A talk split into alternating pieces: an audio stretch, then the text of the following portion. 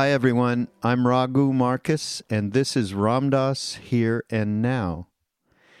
And on this podcast, uh, this is a bit of a continuation, although it's a completely different talk, part of a talk, uh, than uh, last uh, podcast. It is also a series of questions and answers.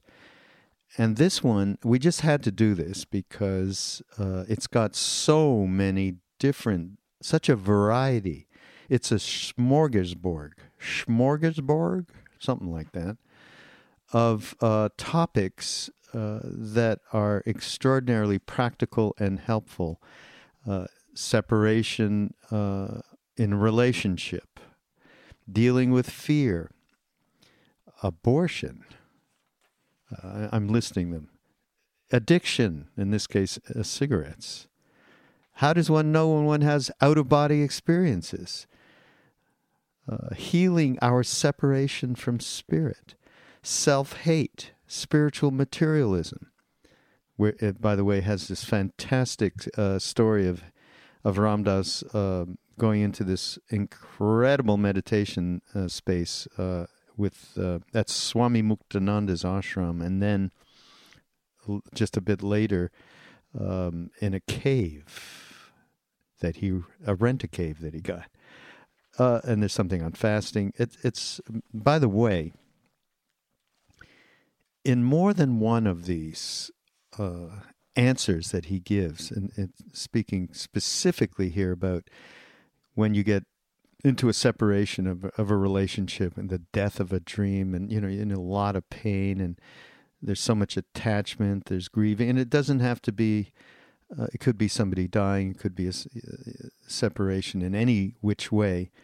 Um, the emphasis is on witness. Witness is such an important thing. I don't know how many times in any of these uh, podcasts and these talks that we've pulled from these podcasts where that is uh, a primary cultivation factor to be able to uh, to handle life and handle uh, suffering and the other one is of course self-hate um, when you ide- when you have that which we all have and Ram Dass describes it here himself about I'm just a fake and a phony and I'm teaching all this stuff, but I'm not fully living it. You know, and we all do this. I mean, even when I when I give my own personal experience about some of these subjects uh, on these podcasts, and uh, I can hear myself if I'm pontificating a little bit because maybe I'm not totally have have totally experienced what I'm saying, and it's out of my intellect, and so then I start to identify with that. Um, feeling like a fake kind of stuff, you know, and unworthiness and all of that. So we, we all do that every day. Witness is such an important thing. And, uh, what it does, and you get a little bit of space when, when you can do that to allow yourself to have all of the human stuff that happens, and eventually it fades away, especially when you do have a little bit of space.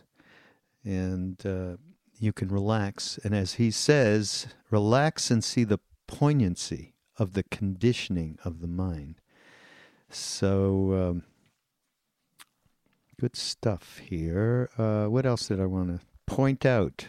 Somebody, by the way, told me it's okay to point out the different highlights of the talk, but don't tell the stories because that ruins it for us. So I'm taking that um, as something that I should shut up about. So I will.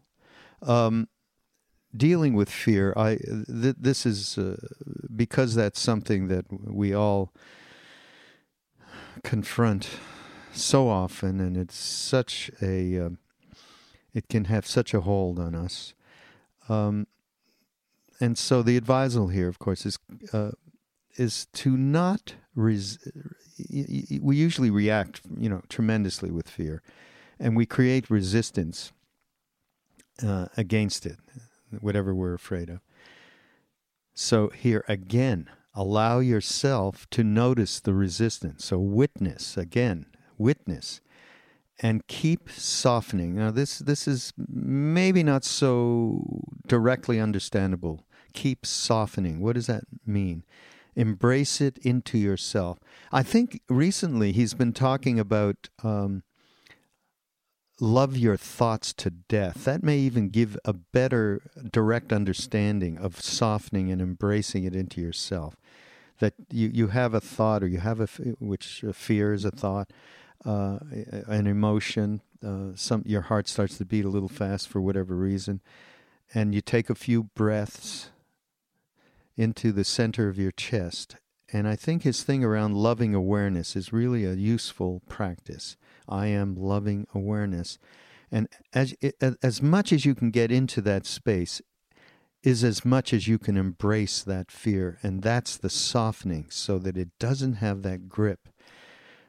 And um, so the resistance against something, of course, makes it more intense and it enhances the fear. So, resistance, that's something to notice uh, the quality of, of what that is and how how that uh, relates to enhancing the fear.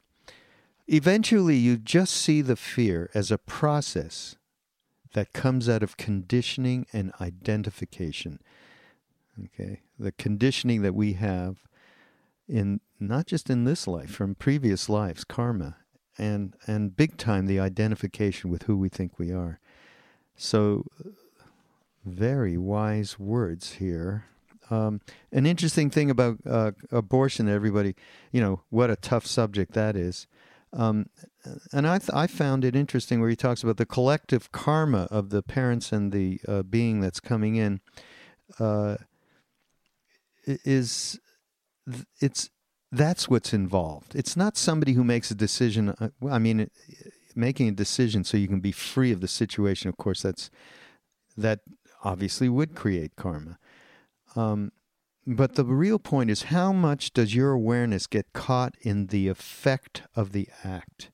And what determines the karma is the intentionality of the act. Uh, that uh, so you'll you'll hear him talk more about that. I mean, it's a very delicate subject, but uh, um, I I believe that to be true. That the karma that's involved is of the three souls, not just one. Um, and another interesting thing is this thing around how does one know one has out of body experiences? You know, people have all kinds of experiences. Of course, the mind is capable of convincing itself that an experience is happening when it's not, maybe not happening. But the what's what I found more important for me in any of these kind of situation is not to preoccupy myself with what the experience is, as Ram Dass says here. It's more what it's it's about intuition and you you feel deep down in a deep place in yourself i mean and you can uh, it's readily more readily available to me in dreams when you have one of those significant dreams um, for me it might have been a dream about maharaji or a significant meaning um, I'll have some consciousness in the dream that I'm dreaming, or I'll wake up and I'll I'll that presence will be there in waking consciousness as well. And so obviously at that level you you you get a combination of knowing and intuition. And it's usually uh, stuff that happens in waking consciousness that mind plays tricks on. But the reality is, the experience is what the, what the experience is offering in terms of a deeper understanding no matter what, even if your intellect is taking you over and, you know, whatever, you're a little bit of uh, projecting and, and astral plane jumping. Um, so that deeper understanding can people can use that for their personal growth and and uh, last but not least, the entire journey of the spiritual awakening is the healing from the entrapment of one's separateness. Doesn't he come up with pithy stuff? I love that. And that was from a question about how do we heal our separation from spirit, and our whole life is about that. Um, I want to, uh, before I, I was meaning to do this before I went on about the, this talk. We have, uh, and I've mentioned it before, we have this wonderful book, Love Everyone, which is all of our experiences who went to India and followed Ram Dass the second time he went back and told our stories. And Parvati Marcus, uh, my ex, uh, collected these stories and edited them and uh, wrote the narrative that pulls it all together. It's a beautiful book and it's published by Harper One. It will be available on November 10th.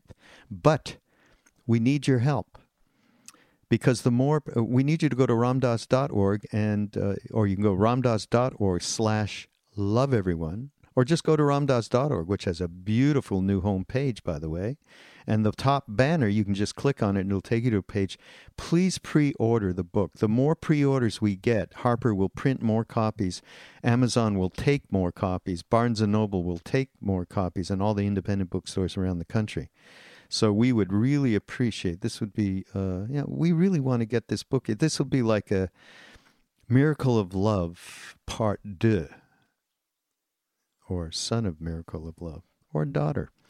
Uh, it, it's uh, not joking around. It is a great book, and it really uh, will enhance many people's um, grokking, using an old '60s term of who this being Maharaji is through the eyes of all of these young Westerners who went to India the, in the, the early 70s. So uh, please do that, and uh, that will go a long way to uh, helping us get the book out. You'll be part of that. No, there's a cool tree. When you go to the page, you'll see the pre-order buttons for Amazon and Barnes and Noble. You'll see some quotes and pictures from the book, and then at the bottom we put together this family tree with Maharaji in the middle and people like Ram Dass, Krishna Das, and Danny Goleman, and Larry Brilliant and Parvati Marcus and all all sorts of people that were in India. Uh, and uh, you can click on a video which is you just hit the bottom, the button, by the way, at the very bottom of the infographic, and it'll keep taking you to another person when you can read and hear their stories and watch their stories. So, okay, enough said. Ram Dass here and now, and this is our smorgasbord Q and A. See you next time. Can I speak about separation when somebody is ending a relationship to which you are still attached? When something ends and you have still attachment, whether somebody dies or leaves you or something that you had is lost, there is a grief period. It's called, and it has to run its course. You can't rush it or push it. And if you try to get over it too fast, it sits under there and just keeps corrupting the whole process and you're really not in a position to get involved in other things for a while, for a good while. So settle down and take up knitting or something and expect you're going to go under and come up and go under and come up and don't rush it. Just get to understand that grief runs its course and it may take you a year or two to come up for air and it's okay. There's plenty of time. Just relax. Yeah, it hurts. And it's all right. That's part of our human process. But in the meantime, while all that's going on, cultivate that part of you that witnesses the whole process. And say, ah, I'm depressed, ah, I'm coming up, and just notice it, understanding that it too will pass. That whole quality, it too shall pass, and this too shall pass, and this too shall pass. But don't try to make it pass too soon. Okay? Because the death of a dream hurts. It hurts to the extent you have invested in the dream. All right? If you get so that you can let go of the dream immediately, so much the better. And you get so that your consciousness is so light that as each dream ends, you're already letting go. You're already letting go, and you're ready for the next moment. But until you're ready for that, don't rush. Go through the grief. Relax. Go slow. Questions? The practical aspects of dealing with fear. Um, when I am afraid of something, I what I do is I come up as close to it as I can, and I sit with it, and I watch my reactivity of wanting to create resistance against it, that which I'm afraid of, and I allow that myself to notice the resistance and keep softening about it by bringing to mind that which fear, which I fear, and keep doing like this to it, which is like embracing it into myself rather than I, because the resistance against something exacerbates the fear. There's no doubt about it. So that by just having commerce with it as close as you can get comfortably, and then just sitting with it, seeing the boundaries, noticing the quality of your fear, just being with it. Don't push, don't grab. Just see it as a process that comes out of conditioning, of identification. Of, you can go back into the root of fear, which is identification. Because as long as you think you're something that's as vulnerable, you're going to be afraid. So if you're going to get rid of the root cause of the fear, the work is to work spiritually on yourself, not to deal with the fear directly. That's just a symptom of the faulty identification. So you work on the identification. But in the meantime, when you want to use the fear itself to waken, go close to it and sit with it and just play with the edge of it. Play with the edge of it. Okay? Abortion and the karma involved. Um,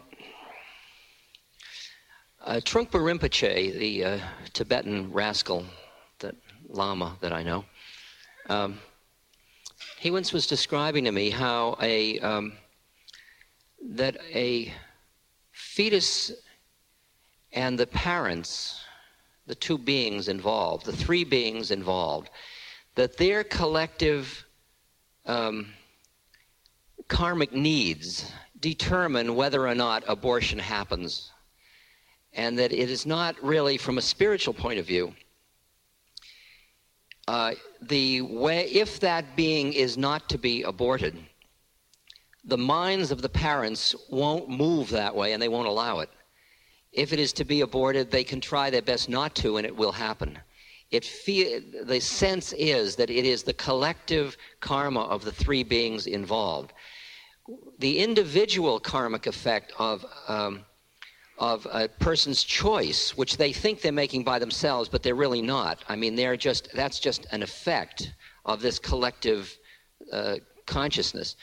But whether or not your intention in aborting has to do with from what level of compassion it comes determines what the karmic effect is on you individually in terms of how much your awareness gets caught in the effects of the act, which is what karma is. What I'm saying is, an act done, what determines karma is the intentionality of the act. When an act is done in order to prevent suffering of other beings, then the act has a different kind of karmic effect than an act which is done in order to preserve your own freedom, for example. So that the nature of the karma for an individual in the act of, of having an abortion has to do with their own intention but the actual way at which it happens is a result of the collective souls involved. And it's not really the person who thinks they're making the decision is only representing the result of all that. There are no errors in the game, is what I'm saying. Nobody gets aborted that wasn't meant to. And a lot of beings just drop down to do a little work in the fetus and then leave. And it's not a terrible error. There's no way you can have a rule book about this stuff. You can't say abortion's always bad or abortion is okay. You just can't do it. The only way a human being knows is to listen to the most deep intuitive place inside themselves to know what to do. I just can't hear a rule that's clear in my mind about it. Yes. About what? About smoking cigarettes. What I said Tuesday night, where was that, at Disneyland? What I said Tuesday night about smoking cigarettes?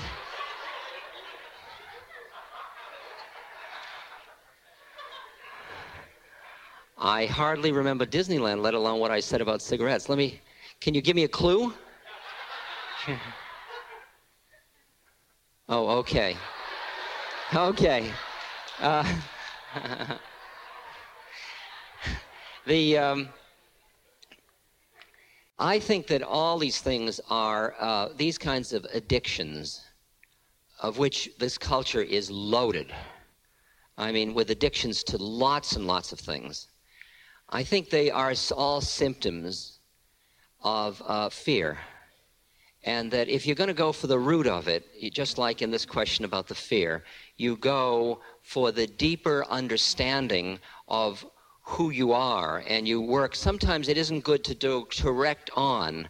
What i've noticed is that with certain kinds of obsessions that i have as my spiritual awareness and my connection to spirit gets deeper and i get calmer in that domain a lot of these things fall away of themselves. Furthermore how do you know i mean uh, many of us know people who smoke to ripe old ages and die from something else. And then we know people who die from cancer of the lungs from cigarette smoking. Uh, people drive in cars and die from driving. Uh, I don't, I've, I've noticed people die from all kinds of things. And I can't really say you should stop all of them to prevent you dying because being people do die. And I'm not sure it matters which way you go. I mean, emphysema is a little bit of a drag, but it's good work.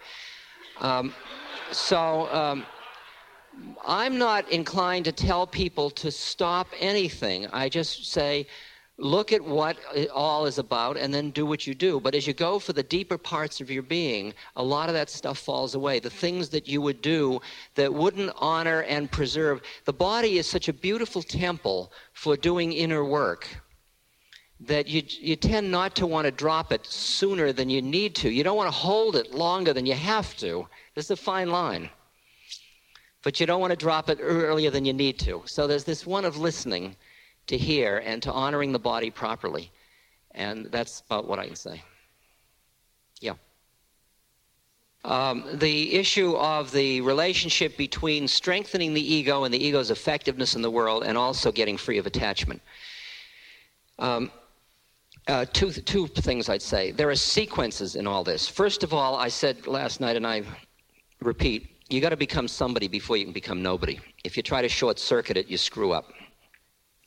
You've got to get your ground before you have enough ground from which to do the deeper work, all right?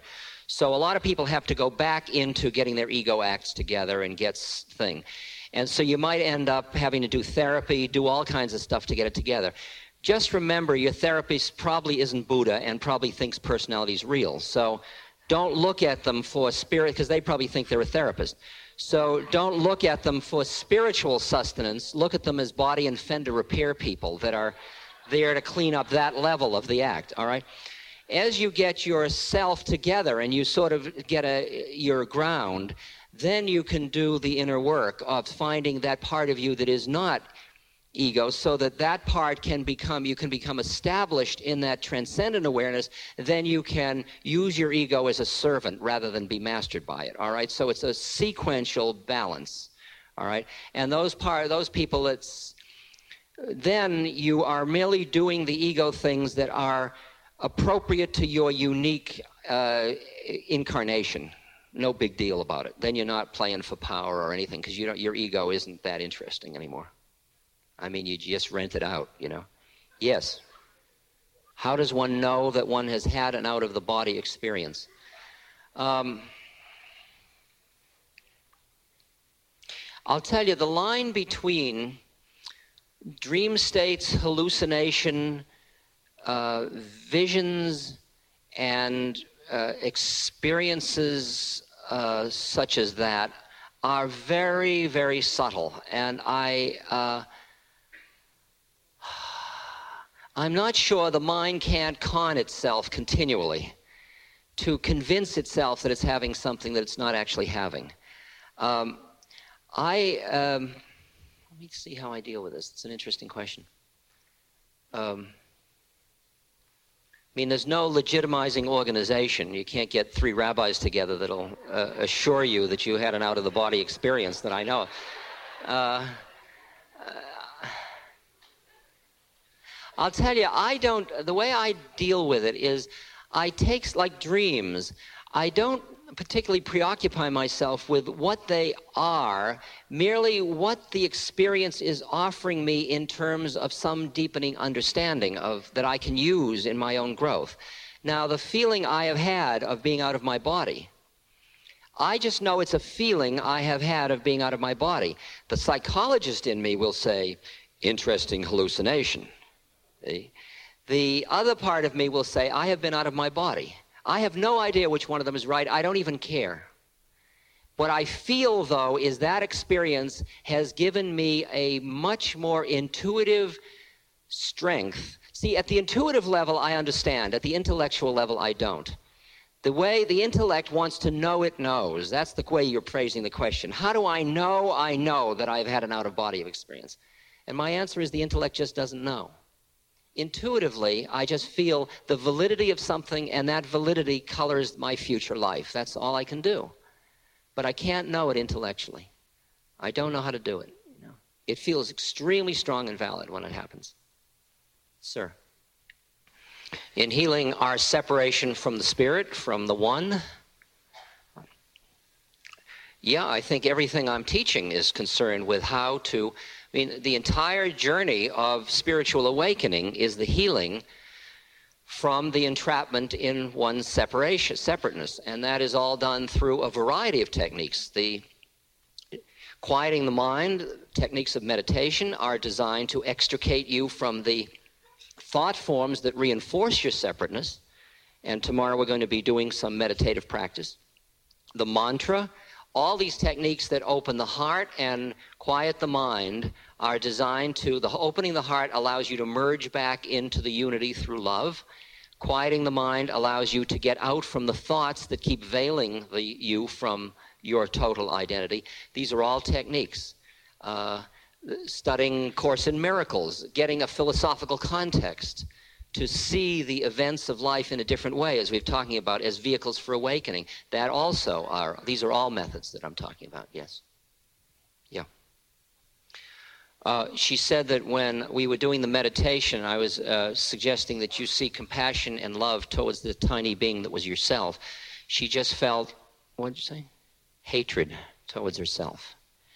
And uh, all you do is see the question is how much you identify with that hatred and how much you just notice that quality. See um, you got to cultivate that witness in you. The witness doesn't hate and it doesn't love it just notices. Don't jump to try to love yourself from that. Just get into the place of noticing ah there's loathing ah there's hatred right? And then allow yourself to have all that human stuff, and it keeps falling away. Be very gentle. It's okay. Um, I have had, had years of feeling unworthiness and inadequacy and fraudulence and the more people would say, Oh, you're, thank you so much, you've helped me, you're wonderful, the more horrible I would feel. And I mean, I've been through lots of this. And finally, I just began to instead of taking it so seriously, just relaxing and sort of seeing the poignancy of all of the conditioning of my mind and all these techniques. I couldn't get rid of it directly. I just kept cultivating these other spiritual qualities in my being. And then suddenly, these other parts of me were all right. I was, was just, I, I have a right to exist. I am. I just, not good, not bad, just am. I kept going behind good and evil. There's a great line from G. Manly Hall that says, one who knows not that the Prince of Darkness is but the other face of the King of Light knows not me. That's the idea of the one behind the two. See, and behind I love you and I hate you is I am you, or, oh, all right. So you keep going for that one. I'm trying to spread around. Yes, sir. Uh, spiritual materialism and the Rajneesh movement. Um, well, um, it's very hard to interpret um, a tantric teacher's teachings, first of all. Whether they are really rascals or scoundrels, it's hard to know. Um, a tantric teacher can play outrageously with the stuff of life as a vehicle for liberating you. Like, I can't imagine that anybody needs 92 Rolls Royces or whatever it is it's like an exquisite toying with uh, the kind of uh, opulent preoccupations of the culture. I mean, I see it as playful. The stuff, on the other hand, that was done in Oregon in relation to other people and all that, my heart didn't feel good about it. It didn't feel right on. And I just know intuitively whether something feels good, and that didn't feel good to me at all. The paranoia, the whole business. Um, the some teachers I've watched uh, some Tibetan teachers and people like that see that the Westerners are so um, obsessed or needful about material stuff that often the teachers push the person more into it first to burn them out because there is an awful lot of phony holiness that happens in spirituality where people push stuff away a little prematurely and they get left with that kind of deep hunger for stuff but their values don't allow them to uh, to cop to it right? I mean, I don't want to take another birth for a Jaguar, and if I have to get one, I'll get the damn thing just to get done with it, right? I don't think I need it because I've already had an old one and it burns, so enough already. But at any rate, I mean, I can see the issue, and I can watch that in some traditions, some tantric teachers have forced their students into materiality and into all kinds of sexuality and stuff, and the rest of the society said, This is terrible, this is horrible. I remember Trungpa Rinpoche, when I went to teach at Naropa in Boulder, his students all seemed to be drunk, um, partying, having a lot of sexual stuff. They were all very materialist, and I thought, boy, what a terrible teacher this guy is. And he was drunk, and the whole thing was so weird, you know. And I came back a year later, and those same students were doing 100,000 prostrations and doing deep meditations. And I saw that what he did was he forced them through some stuff and took them beyond. So I'm very reticent to interpret another person's teachings. All I can say to each person is listen to your intuitive heart as to whether an experience is helping you grow. And if it is, and it's not hurting another human being, fine. If it's hurting somebody else, or if you don't feel quite right about it, even if everybody around you is telling you it's wonderful, forget it. You've got to trust your intuitive heart. There's no other way. You can't trust me because I don't know. I mean, I may, I, you know, I don't know what's coming between me and an understanding of who Rajneesh is. I really have no idea who he is. I don't want to be him. I know that, but I don't know who he is. Yeah. Um, spiritual materialism. Um, is um, the attachment to subtle material planes and subtle immaterial planes is um, very, very much more pervasive in spiritual life than most people understand. The attachment to bliss, the attachment to rapture, the attachment to powers, to the what are called the siddhis, the attachment to out of body experiences, all this stuff isn't freedom at all. It's just another level of material uh, attachment. And I think that it's another one of those um, we translate, we transfer from wanting a, material thing like a new oven to wanting to feel bliss.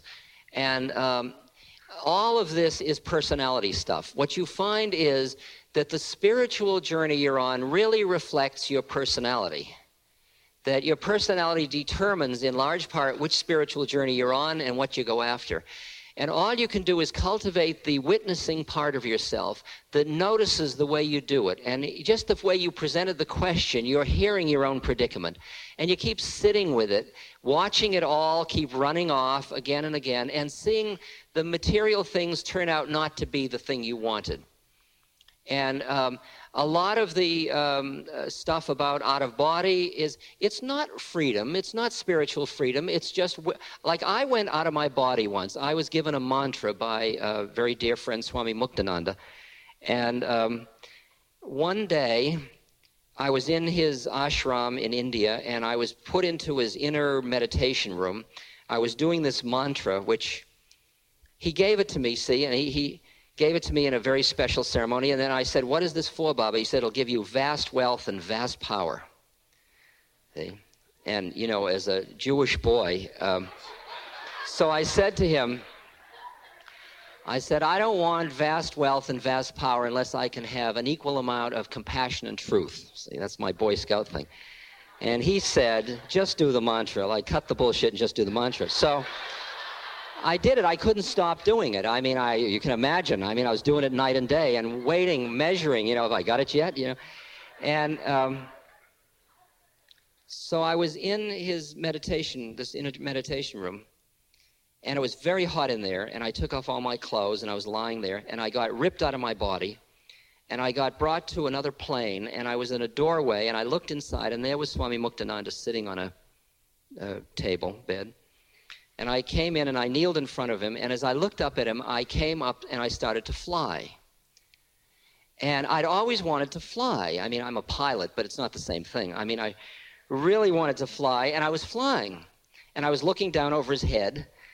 And then I thought, well, now I can fly. Where will I go? And I couldn't think of anywhere I wanted to go, which was an interesting thing. All I, I wanted to fly, but I, you know, in the old days, I wanted to fly because I was a voyeurist and I wanted to see what was going on everywhere. But that had burned out. And so um, at that moment, I tilted. I mean, I started to go offside, and I went to correct myself because I didn't have much faith. And I found myself back in the meditation hall. It was only about 20 minutes later, and I was in kind of a state of ecstasy. This was at about 2.30 in the morning. And so I, I was locked in this little room, and I knocked, I made a noise, and they came and unlocked the door, and I went out into the courtyard. And there was Swami Muktananda with one of his people who was a translator. And he came over to me and he said, How did you like flying? Okay. So um, I knew, he knew, and, you know, okay. So I couldn't stop doing the mantra. And then I went to a, uh, a cave north of there. It's like a rent a cave. Um, where they put you in and they have two windows and they open a window and put the food in and then you open the other window and you take it out and you don't see anybody and you can rent it for a week or a month or a year and and uh, so I was in there um, and um, I was doing the mantra, and I again was hot, and I took off all my clothes, and I was doing the mantra, and I got taken out of my body, and I got brought to a room on another plane, and I looked in, and there was my guru sitting there, this guy, and um, I fell at his feet, and he went.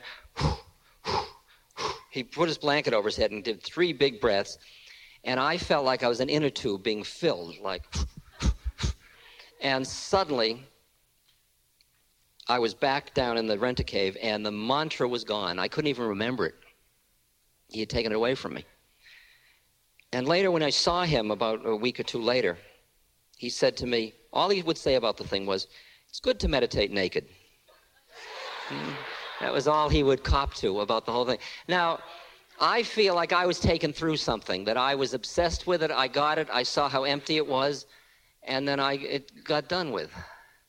And I don't know that I have to go through it more and more. I have no idea. All I know is we keep going through thinking we've got something and then seeing it's nothing and you let it go. But you can't let it go in advance with your mind. You just have to keep playing with these things. But they say in the spiritual things, when you get powers, don't use them. If they are to be used, they will be used through you, in spite of you, not because of you. You don't do it and that's a tricky one because there is a tendency to want to do good. And that's the one that traps you on the way to freedom. Freedom is beyond doing good. Finally, freedom is being good, not doing good. That's a whole different level of the ballgame. Yes. Um, how do I see my need to speak and teach? Uh, I love this expression one who knows does not speak, and he who speaks does not know. You know, I always see that's, I reflect on that. Um, I see, um, I, many times I have felt that it came from such an impure place I would give it up. And then I would find it would happen again, that people would ask and I would do it and I would respond again. And then I would give it up and then I'd start again. And I keep giving it up and coming back into it in a less attached way and more I feel. Um, it's like hearing what one's unique form of expression in the universe is. I don't feel it, I don't feel much personal power in this trip at all. This is this the form of me up here and you there and all that stuff is very empty to me. It doesn't it that plus 50 cents gets you on the bus. I mean, it doesn't I can't milk it for anything. It doesn't there's not a personal trip in it. I feel like we are in a process together and I die into becoming a mouth for a process. That's roughly what I feel like in this thing. And it feels very graceful that I can do it. Um, I don't feel that this is a power in the sense of a personal power at all. Am I dealing with your question or not? Yeah. When I fasted, how it's helped me spiritually. Well, uh, when I've done you know, long fasts, I've first of all felt the need to be um, pretty much alone when I was doing it. I find that my emotions get very motile, and I'm very, uh, it's very delicate to be in a lot of stuff going on. I can't fast when I'm doing this kind of stuff. When I am alone and I'm fasting, so I don't really know whether it's the aloneness or the fasting that's doing it, the level of my sensitivity to um, the quality of how to describe it. I'll, let me give you an example. Um, sitting in Kausani in India doing a fast. First few days, I've got pictures of my guru around. I'm, I'm looking at them, I'm thinking of his stories and so on. Fasted for a few days, feel the pictures are just paper, un- irrelevant. Put them away, put them under the mattress. Feel his presence in the room. Fast a few more days, wake up, he's not there. Feel I've fallen from grace. What have I done wrong? This is all spiritual materialism, by the way. Suddenly aware something in my heart, realize that he's now inside of me. Feel just at peace. Fast ends, start to eat. Pretty soon, putting pictures back up. Okay? So uh, it's allowed me to tune to another subtler place.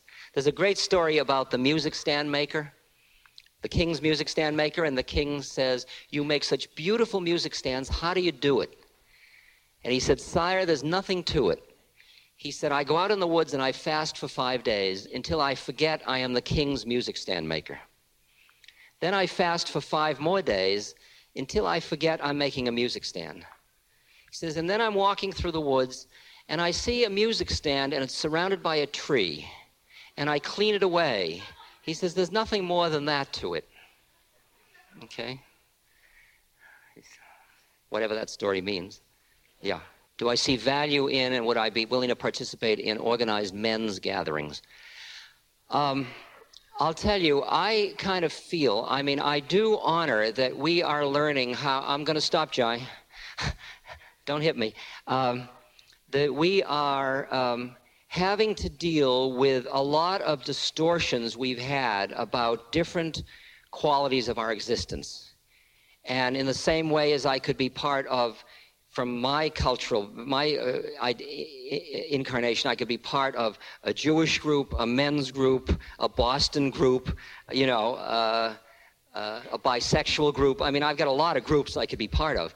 Um, I kind of feel that from where I am, the frame of reference I'm living in now is where my identity isn't very much with those things.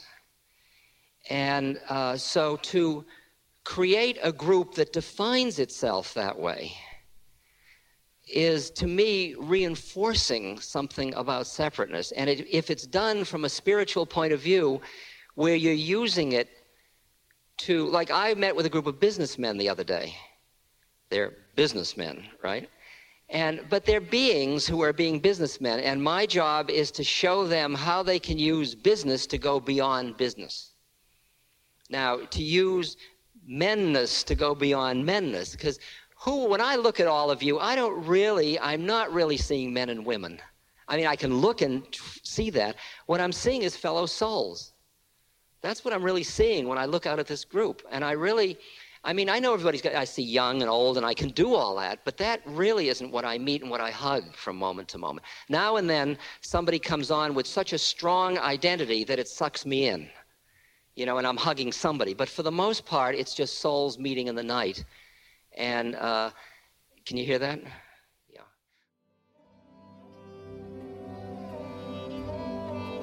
This podcast is brought to you by the Love Serve Remember Foundation and ramdass.org. We appreciate you listening and we appreciate all the support that you've given us. Please continue that support and donate at ramdass.org.